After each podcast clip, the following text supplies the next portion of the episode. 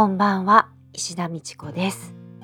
この番組聞く暮らしは暮らしや生活にまつわるエッセイや小説などを朗読でお届けするウェブラジオ番組です。毎月第2第4金曜日の夜8時から Spotify や YouTube などで配信をしています。あなたの暮らしに寄り添えるようなそんな優しい配信を目指します。最近次第にね寒暖差が出てきましたね。いよいよ冬になるんですね。皆さんいかがお暮らしでしょうか？私は最近この番組の12回目の配信ゲストで来ていただいた俳優の山森大輔さんからのご縁で想定家画家の矢作多門さんの「ほんとこラジオ」にゲスト出演させてただいたりあとは前回のゲストの小野寺ずるちゃんの回に、まあ、リスナーさんから結構嬉しい反応をいただいたりと聞く暮らしを楽しんでくださる方がこうじわりじわり広がっている感じがして嬉しいなぁなんて思っています。聞いてくださってありがとうございます。ああのほんとこラジオに出演したあリンクをですねあの概要欄に貼りましたのでよかったらぜひ聞いてみてください。人を知り本を知る。いいラジオだなって思っています。今日は朗読の前にリスナーさんからお便りが届いたのでご紹介します。ラジオネームたとつさんからですね。石田美智子さんこんにちは。こんにちは。何かしらの音がないと眠れないのでいつもラジオや情報系のポッドキャストを聞いているのですが最近眠る時にそういう文化情報系のものが疲れるなぁと思っていた時 Spotify で聞く暮らしに出会いました。他の朗読系のポッドキャストと違って石田美智子さんの静かに抑揚のある優しい声が脳に心地よくゲストの方とのやり取り途中などものの数分で眠ってしまいます。ですのでまともに最後まで聞けたことがありません。苦笑。でもでも応援しています。1年を目標にと言わず長く続いてほしい番組です。ありがとうございます。応援しています。たとつさんお便りありがとうございます。応援もありがとうございます。そうそう。頭をねぽっかりさせてなんかうんこう考え事をしないでこうぼんやり聞きたいっていう時ってありますよね。あたとつさんは眠りのお供にね聞いてくださってるんですね。私は結構料理している時とか仕事で、まあ、パソコン作業している時とかあとウォーキングしている時に聞くことが多いんですけれども皆さんは暮らしのどんな時にこの番組を聞いているんでしょうか？よかったらメッセージフォームから聞かせてください。お待ちしてます。そしてあの長く続いてほしいっていうお言葉もねありがとうございます。めちゃくちゃ嬉しいです。今ねちょっと考えています。はい。あのゆくゆくはまあ何かしらの形で、まあ、ささやかなあ収益化などできればいいなとは思ってるんですけれども今は手弁当で全部やっていてで来年の春以降もまあこのペースでゲストさんをお呼びして続けていくのはちょっとなかなか難しいかななんて思ってるんですけれども、まあ、マイペースに無理なく続けていくにはどうしていこうかななんて思ったりもしています。まあ、多分ギリギリまでね あの考えているとは思うんですけれどもありがとうございますすごく勇気づけられますさて今回は青空文庫から小川未明さんの童話月夜とメガネをお届けします先週ね満月を迎えましたよねでまあ月に関する作品がなんかいいなってそのぐらいの時期に探していって目に留まった作品です。最後お休みっていう言葉が出てくるので、まあ、ちょうど眠る時に聞くのもぴったりだなぁなんて思っています。それでは聞いてください。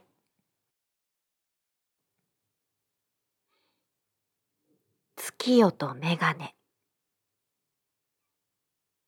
町も野も至るところ緑の葉に包まれている頃でありました。穏やかな月のいい晩のことであります。静かな町の外れにおばあさんは住んでいましたが、おばあさんはただ一人窓の下に座って針仕事をしていました。ランプの火が辺りを平和に照らしていました。おばあさんはもういい年でありましたから、目がかすんで針のめどによく糸が通らないので、ランプの火に幾度も透かして眺めたり、またしわの寄った指先で細い糸をよったりしていました。月の光は薄青くこの世界を照らしていました。生暖かな水の中に木立も家も丘もみんな浸されたようであります。おばあさんはこうして仕事をしながら自分の若い自分のことやまた遠方の親戚のことや離れて暮らしている孫娘のことなどを空想していたのであります。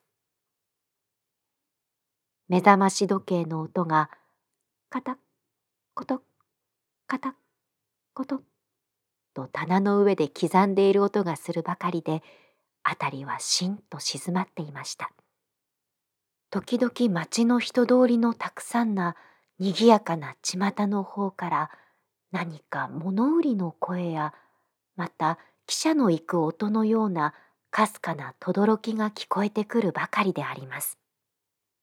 おばあさんは今自分はどこにどうしているのかすら思い出せないようにぼんやりとして夢を見るように穏やかな気持ちで座っていました。この時、外の戸をコトコト叩く音がしました。おばあさんはだいぶ遠くなった耳をその音のする方に傾けました。今自分誰も訪ねてくるはずがないからです。きっとこれは風の音だろうと思いました。風はこうしてあてもなく野原や町を通るのであります。すると今度はすぐ窓の下に小さな足音がしました。おばあさんはいつもに似ずそれを聞きつけました。おばあさん、おばあさん、と誰か呼ぶのであります。おばあさんは最初は自分の耳のせいではないかと思いました。そして手を動かすのをやめていました。おばあさん、窓を開けてください。と、また誰か言いました。おばあさんは誰がそう言うのだろうと思って立って窓の戸を開けました。外は青白い月の光が辺りを昼間のように明るく照らしているのであります。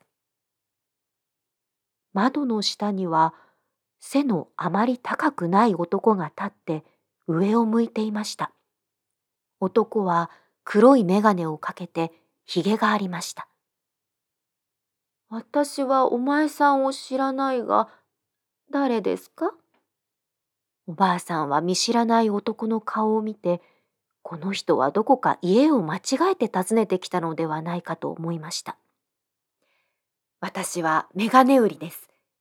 いろいろなメガネをたくさん持っています。この町へは初めてですが、実に気持ちのいい綺麗な町です。今夜は月がいいから、こうして売って歩くのです。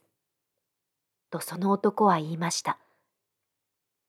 おばあさんは目がかすんでよく針のめどに糸が通らないで困っていた矢先でありましたから私の目に合うようなよく見える眼鏡はありますかい？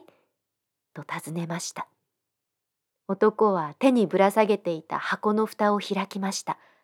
そしてその中からおばあさんに向くような眼鏡を酔っていましたがやがて一つのべっ甲縁の大きな眼鏡を取り出してこれを窓から顔を出したおばあさんの手に渡しました。これなら何でもよく見えること受け合いです。窓の下の男が立っている足元の地面には、白や赤や青やいろいろの草花が月の光を受けて黒ずんで咲いて匂っていました。おばあさんはこの眼鏡をかけてみました。そしてあちらの目覚まし時計の数字や暦の字などを読んでみましたが、一時一時がはっきりとわかるのでした。それはちょうど幾十年前の娘の自分にはおそらくこんなに何でもはっきりと目に映ったのであろうとおばあさんに思われたほどです。おばあさんは大喜びでありました。あ、これをくれ。と言って早速おばあさんはこの眼鏡を買いました。おばあさんがお金を渡すと黒い眼鏡をかけたひげのある眼鏡売りの男は立ち去ってしまいました。男の姿が見えなくなった時には草花だけがやはり元のように夜の空気の中に匂っていました。おばあさんは窓を閉めてまた元のところに座りました。今度は楽々と針のめどに糸を通すことができました。おばあさんは眼鏡をかけたり外したりしました。ちょうど子供のように珍しくていろいろにしてみたかったのと、もう一つは普段駆けつけないのに急に眼鏡をかけて様子が変わったからでありました。おばあさんはかけていた眼鏡をまた外しました。それを棚の上の目覚まし時計のそばに乗せて、もう時刻もだいぶ遅いから休もうと仕事を片付けにかかりました。この時、また外の戸をトントンと叩くものがありました。おばあさんは耳を傾けました。なんという不思議な晩だろう。また誰か来たようだ。もうこんなに。時計を見ますと、外は月の光に明るいけれど、時刻はもうだいぶ更けていました。おばあさんは立ち上がって入り口の方に行きました。小さな手で叩くと見えて、トントンという可愛らしい音がしていたのであります。こんなに遅くなってから、と口の内で言いながら戸を開けてみました。するとそこには十二歳の美しい女の子が目を潤ませて立っていました。どこの子か知らないが、どうしてこんなに遅く訪ねてきました？とおばあさんはいぶかりながら問いました。私は町の香水製造場に雇われています。毎日毎日白バラの花から取った香水を瓶に詰めています。そして夜遅く家に帰ります。今夜も働いて一人ぶらぶら月がいいので歩いてきますと石につまずいて指をこんなに傷つけてしまいました。私は痛くて痛くて我慢ができないのです。血が出て止まりません。もうどの家もみんな眠ってしまいました。この家の前を通ると、まだおばあさんが起きておいでなさいます。私はおばあさんがご親切な優しいいい方だということを知っています。それでつい戸を叩く気になったのであります。と髪の毛の長い美しい少女は言いました。おばあさんはいい香水の匂いが少女の体に染みていると見えて、こうして話している間にプンプンと鼻に来るのを感じました。そんなら、お前は私を知っているのですか？私はこの家の前をこれまでたびたび通って、おばあさんが窓の下で針仕事をなさっているのを見て知っています。まあ、それはいい子だ。どれ、その怪我をした指を私に見せなさい。何か薬をつけてあげよう。そして少女をランプの近くまで連れてきました。少女は可愛らしい指を出して見せました。すると真っ白な指から赤い血が流れていました。あ、かわいそうに。石ですりむいて切ったのだろう。とおばあさんは口の内で言いましたが、目がかすんでどこから血が出るのかよくわかりませんでした。さっきのメガネはどこへ行った？とおばあさんは棚の上を探しました。メガネは目覚まし時計のそばにあったので、早速それをかけてよく少女の傷口を見てやろうと思いました。おばあさんはメガネをかけて、この美しいたびたび自分の家の前を通ったという娘の顔をよく見ようとしました。すると、おばあさんはたまげてしまいました。それは娘ではなく、きれいな一つの胡蝶でありました。おばあさんは、こんな穏やかな月夜の晩には、よく胡蝶が人間に化けて夜遅くまで起きている家を訪ねることがあるものだという話を思い出しました。その胡蝶は足を痛めていたのです。いい子だからこちらへおいで。とおばあさんは優しく言いました。そして先に立って戸口から出て裏の花園の方へと回りました。少女は黙っておばあさんの後についていきました。花園にはいろいろの花が今を盛りと咲いていました。昼間はそこに蝶やミツバチが集まっていて賑やかでありましたけれど、今は墓毛で楽しい夢を見ながら休んでいると見えて全く静かでした。ただ水のように月の青白い光が流れていました。あちらの垣根には白い野原の花がこんもりと固まって雪のように咲いています。娘はどこへ行った？とおばあさんは不意に立ち止まって振り向きました。後からついてきた少女はいつの間にかどこへ姿を消したものか足音もなく見えなくなってしまいました。みんなおやすみ。どれ、私も寝よう。とおばあさんは言って家の中へ入っていきました。本当にいい月夜でした。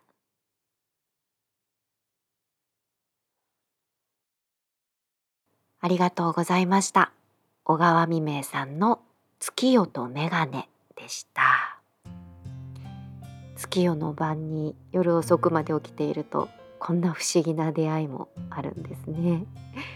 この作品はまあ童話なんですけれどもおばあさんの暮らしぶりだったり外の空気だったりあと匂いですねがあのリアルに感じられる作品でいいなと思って選びましたいかがでしたでしょうか？番組へのご意見ご感想などはメッセージフォームからお気軽にお便りください。更新情報やゲストのお知らせ収録こぼれ話などは聞く暮らしのツイッターでつぶやいていますのでぜひ覗いてみてください。今この番組を聞いているあなたの暮らし生活にまつわるエッセイや小説詩などなど、まあ、文体はお好きなもので大丈夫ですのでそのようなお便りもお待ちしています。お寄せいただいた中から私が朗読でご紹介できたらいいなぁなんて思っていますのでよろしくお願いします。次回の配信は12月10日金曜日の夜8時。次回もゲストをお呼びしています。ゲストに俳優のマリサさんをお迎えします。俳優でもあり翻訳家でもあるマリサさん。5人の女優による女優のための本気のクラブ活動女優クラブにも所属をしています。私は舞台のワークショップで知り合ったのかな？はい知り合ったんですけれどもとっても多彩な方なんですよマリサさん。昨年一度あのマンツーマンで英語も教えていただいたりしました。その説はありがとうございました。はい。さあどんな作品を朗読してくださるんでしょうか。もう今からワクワクしています。皆さんもどうぞお楽しみに。それでは12月10日にまたお会いしましょう。ありがとうございました。